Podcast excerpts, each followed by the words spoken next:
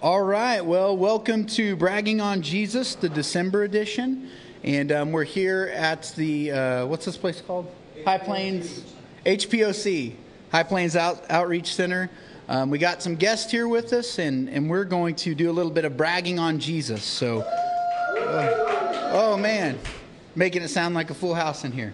All right, so um, we're actually going to start off in the book of Luke. And um, I, I, thought it'd be good to open up with just a Christmas themed message. Um, so, right now is the time of the year that um, people really all across the world are getting ready to celebrate the birth of a baby. All right? And um, I, I think that's kind of strange because babies are born every day and it's not really that big of a deal. I mean, if they're not in your family, anyways, I mean, if it's your kid, it's a big deal. But um, there are over 360,000 babies born each and every day, and chances are that, that none of them are going to have much of an impact on your life. So, the, the question that, that I want to ask and answer today is why is the birth of Jesus any different? Um, why, why is this one baby that was born um, 2,000 some odd years ago, why should his birth matter to you today? And why should you celebrate it this Christmas? And so, to answer that, we're going to um, turn to Luke chapter 2 in our Bibles. And so, I'm going to be reading verses 25 um, through 32. And so, um, we're in, in this text, we're going to meet a guy named Simeon, and he's actually going to help answer this question of why this baby is such a big deal. So, starting in verse uh, 25. Now there was a man of Jerusalem whose name was Simeon. And this man was righteous and devout, and he was waiting for the consolation of Israel, and the Holy Spirit was upon him. And it had been revealed to him by the Holy Spirit that he would not see death before he had seen the Lord's Christ. And so he came in the Spirit into the temple. And when the parents of Jesus brought the child, to do according to the custom of the law, he took him in his arms and he blessed God and said, Lord, now you are letting your servant depart in peace, according to your word.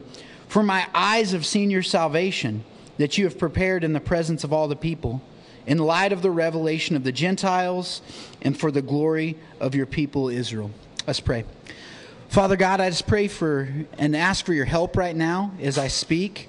Um, God, we know that your word is true and it is glorious and it is wonderful and, and it is life giving. And, and I pray that right now um, you would come and do something special. Um, man, we're just regular guys sitting around here and, and, and sharing truth, but, but you're, you're not a regular God. You're an extraordinary God, and you can do amazing things. And so we invite you here to, to be with us and pray that you would just open the eyes of our hearts to see the same truth that Simeon saw so long ago. In your name we pray, amen. All right, so um, in these verses in this text, we meet uh, this old man named Simeon. And for, for a really long time, he's been looking forward to the coming of this baby, right? And, and really, uh, he's got a unique re- relationship with God. And God had made it known to him that before he died, he would get to meet the Messiah, right? The Christ, the Savior. And so God had made that plain to him, um, but he had not. God had not revealed to Mary and Joseph that Simeon was going to meet them. Um, so I, I, imagine it was a little confusing when um, someone comes up in the middle of the city and snatches your baby from you and holds them up real high and starts uh, singing a song about him. That'd be a little bit confusing. Um, and that, that's what happens. Simeon runs up, and, and really the words that he say there, this, um, there's this prophetic song about this child, and he, he takes their baby away, he lifts him up, and he starts singing really loud for everybody to hear um, some truths about who Jesus is. So um, even though this, this uh, may seem strange to, to all of us, and it might have seemed strange to Mary and Joseph, um, it made perfect sense to Simeon because he knew who he was holding. And there was so much reason to be glad and rejoice. And so, um, what, what I want to ask today is why, we why we celebrate uh, the birth of Jesus, and why is this old guy named Simeon so happy about this baby he's never met before? Um, who, who is this Jesus guy, and what does his birth really mean for us 2,000 years later? So, the very first thing that, that Simeon says is in verse 29, and he says this When he sees Jesus, he says, Now your servant can go to his grave in peace. All right, so the, the very first thing that, that this guy says is, Now I can die in peace. All right, now um, th- that's pretty interesting to me Uh, we, we don't really think of death as a very peaceful thing most of the time. Some people are completely horrified of death. Um, and um, so, so we don't think of it as a, a, very peaceful thing. And when we do talk about it as a peaceful thing, um, someone going peacefully, we're talking about how they die, right? Like, oh, they, they passed away in their sleep, and that's, oh, that's, a, that's how I want to go. It's a, a very peaceful way. We're, we're saying they did it without pain or any struggle. Um, but that's not really what Simeon's talking about right here. He's not talking so much about how he's going to die, he's talking about what Jesus' birth is going to change about his death. And so this is a, a much bigger thing. He's not concerned uh, with the how piece, but he's, he's concerned with um, the what piece, what Jesus' birth is going to do for his death. All right? So th- this Jesus had actually come to deal with death. And, and, and that's why um, Simeon's so excited. Um, Christ had actually come to defeat death by the way he lived his life. All right? And we, we've got two main enemies, and, and, and Simeon's going to talk about uh, both of them. And, and the first one's death. Um, man, no, no matter who you are, rich or poor, or, or black or white, or where you're from in the world, someday, like, we're, we're all going to come, come to an end, right? Our life's going to be over and, and that is a fearful thing. Um, but, but what Jesus is going to do with the way he lives his life is he's going to um, do something that is going to completely defeat death, and then um, death won't look as scary for God's people anymore. And so that, that's what G, uh, Simeon sees when he holds up Jesus. He sees the answer to his problem of death. And, and when he's staring the God of life right in the eyes, death just doesn't look so frightening anymore. So that's the first proclamation uh, that Simeon is making here. We should care about Jesus because actually, this baby's life has something that will affect our death if we trust in him.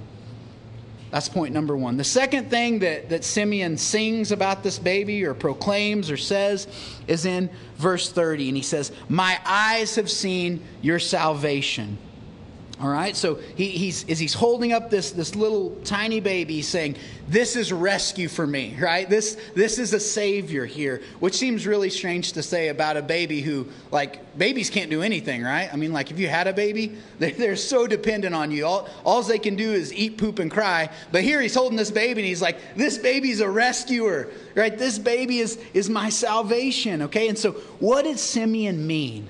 Um, God's salvation from what? Okay, what, what are you and I and, and what was Simeon in danger of?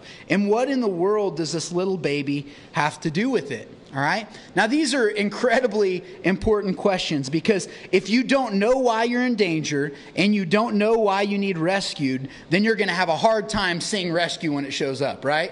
So if, if you're going to, to know, hey, that thing is rescue, you have to see the danger you're in at first. Um, so I've got, I've got a silly illustration that might help us with this. So let's say that um, you're having Christmas dinner, all right? So you, you get together with your friends or your family or you're sitting down or, or even right now. Let's say right now um, we're sitting here, we're, we're hanging out, we're, we're doing this bragging on Jesus, and um, man, everybody's got their pizza and their drinks, and then all of a sudden, these guys kick down the door, right? So poof, the door blasts open, and they, they're just grabbing us. They're not giving us any explanation, and they are just throwing us out the door, right? And they're knocking our pizza on the floor, right? The, the podium and the Bible goes flying. They knock the camera over. Okay, how many of you would be a little upset? That's kind of frustrating. It's like, man, we're trying to do this fun thing and we're trying to eat pizza, and man, you, you just ruined our evening. We'd be a little ticked, okay? So same illustration, the same thing happens, but I'm going to add two details, okay? So people bust in, they're ripping us out, they're, they're throwing things, they're knocking stuff over. Um, but now we know two things. Uh, number one, we know that this place is on fire. And number two, we know that those men are firemen. Okay, now are we ticked at them? No, we're like, oh, thank you so much. Like, we are going to burn alive. You guys are our rescuers, right? And so the, the, the point there being is it, it all depends on number one, do you understand you're in danger? And number two, can you spot the rescuer when he shows up? And so the, the same was true at, at the birth of Christ. All right, Jesus had showed up and, and he was here to rescue. Um, but, but many people didn't realize that. They, they, they didn't know the problem they were in, the huge, serious problem they were in, and so they couldn't see him as a rescuer. All, all most people saw was a little baby right? And they're thinking, man, this guy Simeon has lost it. You know, he's sitting here singing a song about some strange baby, but Simeon was actually the only one seeing, seeing clearly. And so then, then my question for, for me and for all of us is do, do you know the danger you're in? And can you spot the rescuer? Um, the, the Bible speaks so, so clearly about the danger we're in, and it's called sin right? The, the Bible says that, that we, we are in big trouble because we have all sinned against God. Sin, sin is when we do not trust God, right? It's when we, when we go our own way and we, we say, No, God, I will not trust you. I'm going to do things my way. And so we disobey and we dishonor God. And the Bible is really clear that all of us have done that. And, and I'm not going to spend much time on this because I don't have to convince you of that right? Like we, we all see inside of our own hearts and our own minds, and we know that we have gone our own way and rejected God. And in the book of Ephesians, um, it actually says it's much worse than that. It calls us dead in our sin. Like that we have no life or, or love or anything for God inside of us, and, and we kind of go our own way and we are hopeless and, and helpless. And so we need to realize that because if we don't know that, we won't understand why we need a rescuer so much. And, and that's who Jesus is. He, he's the, the one who can deal with our problem of sin. And so here he is. He's, he's come to deal with it. Um, this little baby is not going to stay a little baby. All right, if, if you have kids as well, you know this. Uh, babies get bigger, right? And this little baby is going to become a man. And this man, Jesus, is going to live a perfect life, right? He's going to live this sinless life that none of us can live, where he is always trusting and obeying God the Father. And then um, he's going to do something e- extremely incredible. He's going to go to the cross, right? That, that, that's really the reason Jesus was born, right? God's Son had to put on flesh so he could die. Because gods can't die, right? Gods can't bleed. They can't be staked to a cross. And so God himself had to put on flesh so he could go hang in, in the spot that we deserved and die the death we deserved and, and have his shed blood. And so, the, or bloodshed, that's where Jesus is headed. He's headed to the cross to deal with our problem of sin. And, and so Simeon, he, he rejoices greatly at the fact that Jesus has come to deal with sin. And so th- those are the first two things that he says. Number one, this, this baby is going to change what death means for me. I can go to my grave in peace because this baby is going to do something about death. He's actually going to defeat it. And not only my problem of death, but he's going to do something about sin like this this thing that's twisted up and broken in me right the sin that that i like we all hate it right we see what we do and the kind of people we are and we're torn up and we're like ugh how who's going to deliver me from this right and, and it's Jesus, right? That's, that's what Paul says. Thanks be that Jesus is the one who's going to deliver us. And so that's that Simeon, just like all of us, he's a broken dude. And he's like, here's salvation from sin and from death. And then here, here's the, uh, another awesome truth that, that he says, okay? Who is this wonderful news for? Right? Who, who, is, who is this salvation from sin and death given to? And, and in verses 31 and 32, this is what comes out of Simeon's mouth. So he says, You are salvation that were prepared for all the people, a light in the revelation to the Gentiles and the glory for your people, the Jews. All right, so, so here's Simeon's last happy proclamation, right? So there's rescue from sin, there's rescue from death, and it's for everybody. Like, how cool is that, right? Like the, the whole world, right? Rich and poor, and people like all over the world, like people like here in this room, and people far off in India who've never even heard the name of Jesus. Like, this, this rescue is for all people. And so that, that's, that's the last thing that, that Simeon is happy to tell us that this salvation has been made available to all men through, through Christ Jesus. Um, Romans 3 29 and 30 says, Or is God the God of the Jews only? Um, did he just come for the Jewish nation, for his own people? It says, um, No, no, also Gentiles, since God is one and he will justify the circumcised by faith and the uncircumcised, that's anybody who's not a Jew, through faith. And so, so sinful men, you and me, okay, all people can be made right with the holy God through faith in Jesus. And, and, and that's this really beautiful truth. And, and, and God invites us to trust in Him. And, and, and that's what we need. Because He's the only one who can deal with our biggest problems of, of sin and death. So I, am going to wrap it up there. But man, I just want to let you know like, be, be thinking about that because God's invitation is always open. And, and my, my prayer today and tonight is that Simeon's reality be your reality.